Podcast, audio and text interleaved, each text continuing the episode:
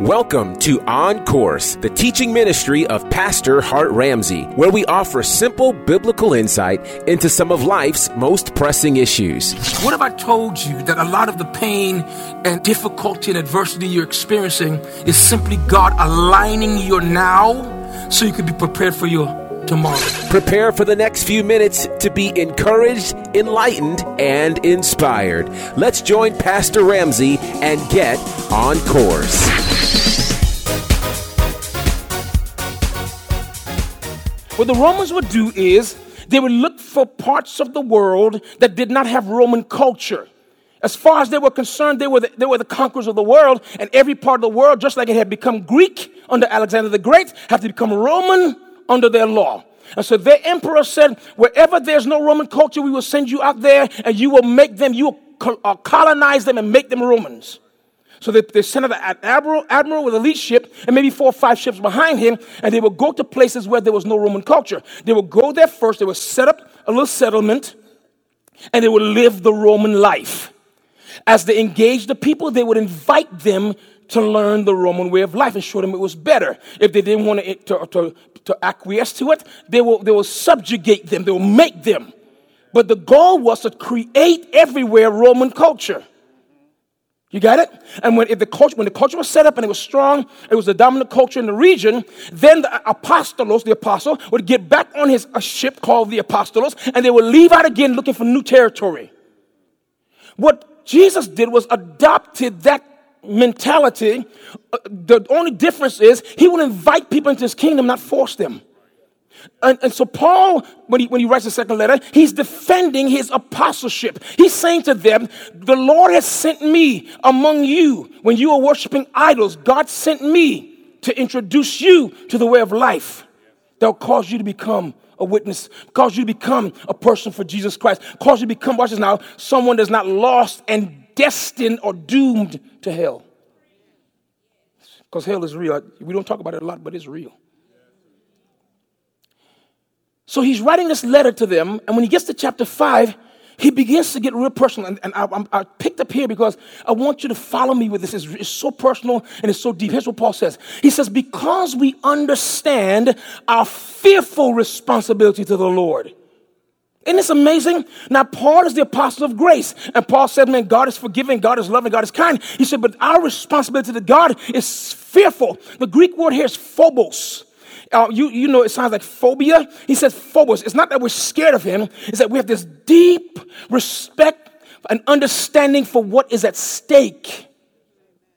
In Romans 11, he, I think verses 22 and 23, he says, You have to behold, watch this now, the goodness and the severity of God. He said, To those who want to, who want to come along with this program, he's good. He said, But the ones who keep rejecting it and, and damning them, their souls in the process, he's severe. And Paul says we have a fearful responsibility to the Lord. He says, so we work hard to do what? Persuade others. Paul understood, watch this now, and I want to help you, everybody understand this. Your witness has the potential to either cause people to turn from their ways and receive Christ and be saved or forever be lost. What a fearful responsibility.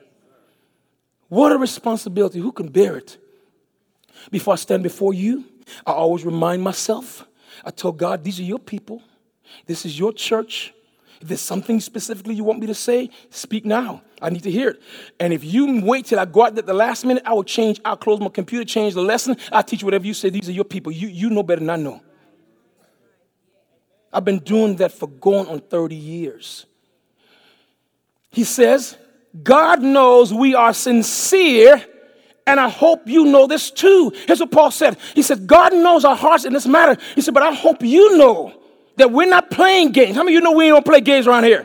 He said, when we receive offering, we ain't playing money game. We ain't trying to rip you off and do something dishonorable. He said, we're not playing games. We ain't in here trying to run some kind of scheme. He said, that's not what's going on here. He says, God knows it, but he said, it makes a difference to us if you know it too.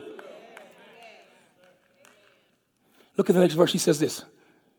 He said, and we are, com- he said, are we commending ourselves to you again? In other words, are we trying to win you again? He says, no. He says, we are giving you a reason to be what? He said, we want you to be proud of us. And I'm going to be honest with you. Every pastor wants you to be proud of your church. When we mess up, when, when leadership messes up, I mean, we put ourselves in a bad situation because you have to, when our people leave here, you have to deal with folk on the street. And they talk so bad and you feel so terrible. They tell you you're a fool. You go to that church, you stupid. Uh, we get it. And so when people leave a church when something goes wrong, I, we, I don't get mad with them because I understand. You know what? Uh, although our humanity is no excuse for our misbehavior, you do get that. But watch this now. Our misbehavior does our misbehavior lends itself to the fact that we are people. But we still want you to be proud of us. So you can answer those. Now, this is crazy. We want you to be proud of us so you can answer those who brag about having a spectacular ministry rather than having a, sincere heart. There are people who believe that if our ministry has the lights and the cameras and the action and all the stuff, and, and, and, and we, we, we're relevant. Here's the problem with relevance relevance is not a part of the, of the program to win people to Christ. People don't come to Jesus because you're cool. I didn't come out today dressed, uh, dressed down because it's cool. I came out because it's what I got today. Can I be real? I didn't feel like going through that closet full of clothes and pulling out a suit. I looked at the first thing that was there. I said, This goes with that, and it goes with them boots. I'm, let's give them here. I put them on. Suppose they judge you, they're going to judge me anyway. You judged me before I came. Watch this a spectacular ministry. We brag about the kind of gifts that stand on the platform. We brag about the facilities we worship in. We always talking about the spectacular or, or, or the, the grandiose, grandiose of our ministries. And, he's, and Paul said, but the problem is sometimes the ministry is grand, but the hearts aren't. Look at the next verse. He said this. If, if it seems we are crazy, is to bring glory to God. I want to show you a scripture that I thought was funny because this verse could confuse you. He said, If it seems we are crazy, it's to bring glory to God, and if we are in our right minds, it's for your benefit. What is he talking about? I want to show you.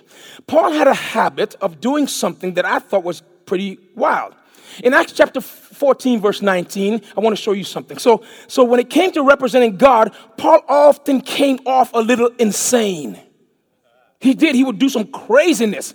If you didn't know his story, you would say, What's wrong with this man? Let me show you this. So Follow me. Then some Jews arrived from Antioch and Iconium and won the crowds to their side. Watch this now. They stoned Paul and dragged him out of town thinking he was dead. Later on, when Paul tells his story, he said he actually did die. When Paul told the story later on, he said, he said they actually killed me. So imagine this. Here's a story.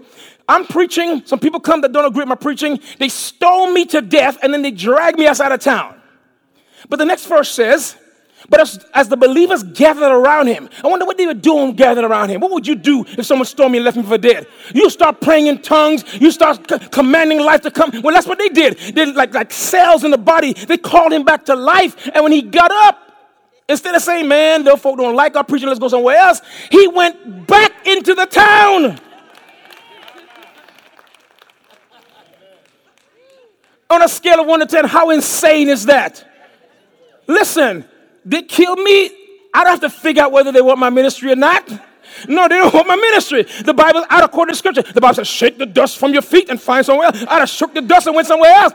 But they stoned him and Paul said, I'm to show him I didn't die. And people said, no. He said, no, leave me alone. He goes back into town.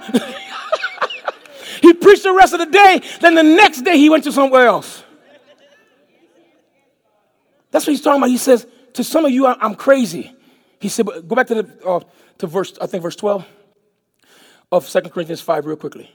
It says, if it seems we are crazy, he says, it's to bring glory to God. He said, there are times, everybody look at me, I want to help you out. There are times where God, you don't know what God wants, but you trust him so much in your witness that you do crazy stuff. I remember one time we were riding, we were riding in the ghetto one time, me and a ministry friend of mine, and we see we saw a big fight. These these guys are surrounding this little guy, and they were beating the fool out of him. And my friend like, stop the car, stop the car. I'm like, why? I'm from the hood. He wasn't. I said, you don't get involved in a fight. He said, stop the car, they're gonna kill him. So I, I slammed on brakes. he gets out of the car, said, hey, stop. I'm like, oh my God, we don't have a gun, we ain't got nothing. Leave him alone. And they're like, you don't know what he did. He said, I don't care, leave him alone. And they went, went back to their business. And the little guy said, I'm going to get you a back. I'm like, shut up, man. Just go on your, bit about your business. Here's the thing. The crazy part about it is he was, my, my friend was out of his mind. His commitment to Jesus was like, no, we can't let this go on. I was more sober. my thing was, are you ready to get into a fight with these five guys that's beat up this one guy? Because even with the little guy helping us, it's three against five. I'm thinking in my old life, all he knows is his new life. See how my identity got in the way? Paul said, if it seems we are crazy, it's to bring glory to God. And, and watch this now. But when he stood before the people to speak, he says, it always comes across like we're in our right minds. And there'll be times in your witness when you, when the, the, power of the Holy Spirit comes upon you, you will do things and say things that people will say, man, that was not proper.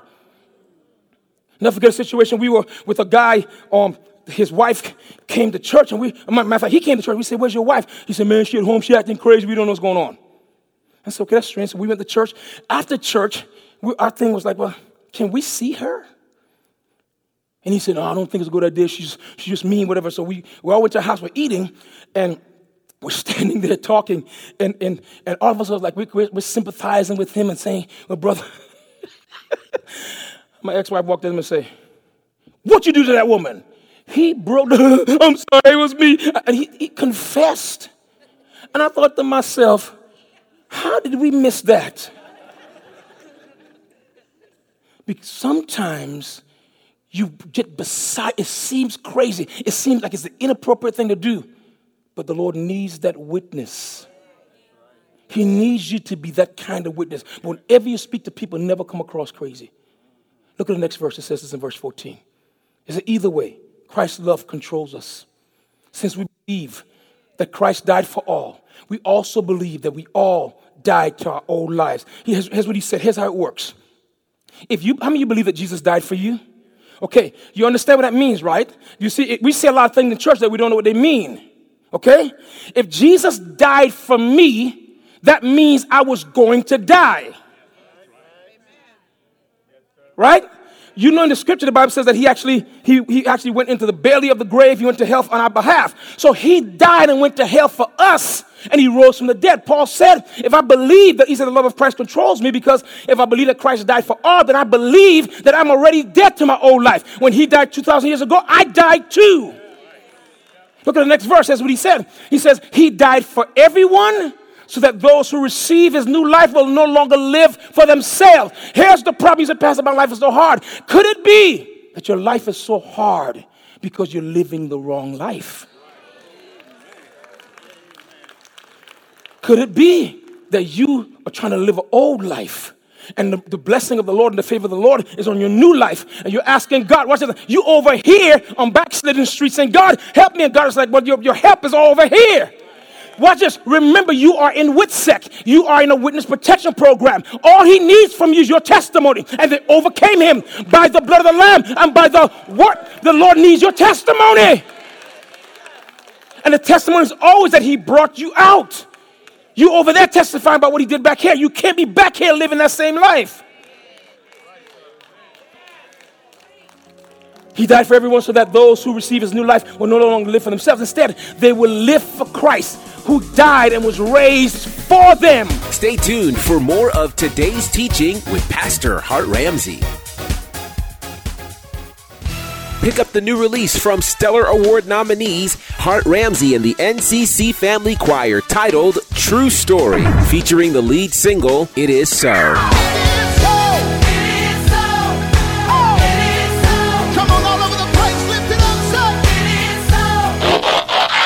Pick up the chart topping release from Hart Ramsey and the NCC Family Choir titled True Story in stores now and available at all digital outlets.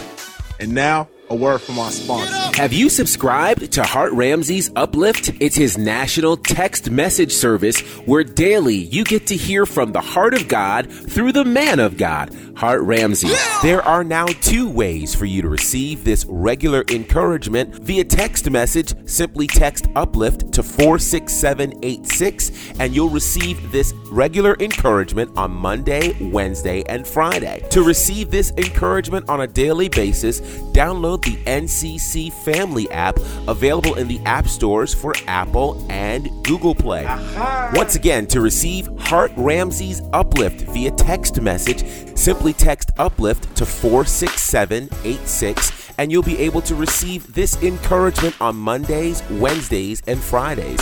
To receive Hart Ramsey's Uplift on a daily basis, simply download the free NCC Family app available in the app stores for iTunes and Google Play. Uplift your spirit, encourage your heart, and empower your walk. Subscribe today to Hart Ramsey's Uplift. I know you're gonna dig this. Imagine being filled with a peace so deep that the world around you can't touch it. Pastor Hart Ramsey is on a mission to help believers understand what it means to have a healthy, prayer based relationship with God. He's doing that through his brand new book titled Seeking Answers Finding Rest Through Prayer. Prayer at first was a struggle because you know it, it really takes faith to pray. You have to you have to trust that God is like a person, he's a real person, and that he's the one that invented the concept of prayer. In this book, you'll learn how to ensure your relationship with God is based on a new and improved covenant, which dangerous prayer habits to avoid, and what to do when prayer doesn't yield the answers you want.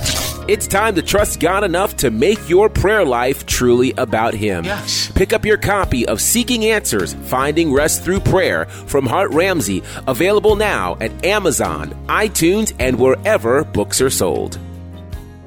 Now let's get back to today's teaching with Pastor Hart Ramsey. Do you know the Bible says in, in John chapter 11, Jesus told Martha, he said, he said, those, he said, um, if, if a person that believes in me will never die. What do you mean? He said they won't die. Not, but not in the biblical definition of the word. He said what's going to happen to you is you're going to lay down your life here. But death serves as a transition. We watched a person on the bed breathe their last breath out, and we saw crying, Oh my God! And you don't understand it. On the other side, they meet Jesus face to face. And he says, On that side the bed, we're crying, and, and the whole family is gathered together. On this side the bed, the angels are waiting because they understand that Jesus died for this one. When he comes out the body, the Lord says, Welcome to the kingdom. Here's the life prepared for you. And you say, What about the family? He says, They're going to be okay. The Holy Spirit got them. We be saying, raise them from the dead, call them back. They be resisting you. I ain't coming back. Once I'm out of here, I'm. okay, look at verse 16. So we have stopped evaluating others from a human point of view. At one point, we thought of Christ merely from a human point of view. How differently we know him now. Carlos, I need you real quickly. Let me, let me help you with this. When Jesus died, he foresaw the world become this absolutely crazy place. I was talking to Pastor Pete the other day. We were talking about this thing called, um, what is it called? Soji. SOGI's sexual orientation, gender identification. Satan understands that if I, if I, if God's purpose for you, He said of Abraham, I know him. He will father children, and He'll command His children after him. God's plan for Abraham was in his masculinity, it was, it was in his maleness. God can't fulfill that plan for Abraham if he's struggling with, with, with some type of female identity. What do we do? Do, do we no? Do, do, we do we go after people and, and, and curse them? No, no, no, no. We understand that it's an attack against their identity and it's very real. So when a person's under attack, the last thing you want to do is attack them too. Here's the thing concerning Rebekah, he said to her, There are two nations in your womb fighting against one another. He said, When they come forth, the younger will be greater than the older, or the eldest will serve the younger. His plan for Rebekah was that she would have a womb and bring forth children who, by the way, were Jacob and Esau. Her assignment from God in the earth was connected directly to her femaleness. Mary, when, when the angel came to her, Thou art highly favored. He said the holy thing is going to be produced in you. He couldn't come to a man to do that because we don't have a womb. You see how this works? What's critical about this time is that Jesus, looking down, all the way down, he, he stayed on the cross. He had to go through that because there are things that have shifted in the earth. And you say, well, God can't do anything with that. Don't you think that when God had Jesus die, when he put the sins of, of all of us on him, that he didn't see that people will mutilate their bodies seeking to find a new identity and then they'll be disappointed after they change their body that they still in, are in turmoil? The day is going to come, I prophesy by the Holy Spirit where people are going to walk in this building and, and all every location of churches who serve God, not knowing who they are, their bodies properly are, are, surgically changed into the opposite sex. And when they come in, the Bible says we will not evaluate them from a human point of view. And listen, what we're going to do with them is we're going to look at them and say, the same Jesus that saved me in my mess is going to save you from your mess. The church needs to understand who we are. We got to stop playing games about us against them. No, it's Jesus for us all. Watch this now. Look at verse 17. He says this, verse 17. He said, This means, this means that anyone who belongs to Christ, anyone, regardless of where you're coming from, regardless of what you've been through, regardless of your struggle, what you've messed up, regardless of whatever happened in your past. He said, anyone comes to Christ, he's a what? What's it? Shout the word with the N word is what? In the Greek, there's two words for new. Neos and kainos. Neos means new as in recent, new as in freshly presented, new as in we have never seen this before, although it did exist. And then there's kainos. Kainos means something that is freshly created. It means we've never seen anything like it before. When Tesla rolled their car off the assembly line and it presented to the world, we had never seen a car like Tesla before. It wasn't Neos, it was Kainos, a whole new thing. When, the, when they get the first car out that flies and it becomes a public of transportation, it'll be the first of its kind, Kainos. These, these trucks that drive themselves on the road, that's not Neos, that's Kainos. We've never seen it before. He said, You are going to be Kainos. If you belong to Christ, you have never existed before. That old life doesn't work for you. That's why you're struggling now. You say, well, Pastor, you don't understand what I'm going through. But Jesus does. Look at this. The old life is gone. The new life has begun. Wait a minute. The old life is gone. Why do I still feel it? Now, here's what I say, what he said. By faith it's the Bible said, by grace are you saved through faith, not of, not of yourself. What I do is by grace through faith. It's by grace through faith. It's by grace through, what it means is when he, if he says it about me, I say it about me. What he says I'm a new person, my old life is gone, I say I'm a new person, my old life is gone. I'm a new person, my old life is gone. Say, I'm a new person. Say that loud. Say, I'm a new person. And when you begin to put pressure on your new life to reveal itself, when you refuse, as you go through a door, you close it behind you. Go through a door, you close it behind you. And you say, Pastor, I keep going back across. I'll burn the bridge.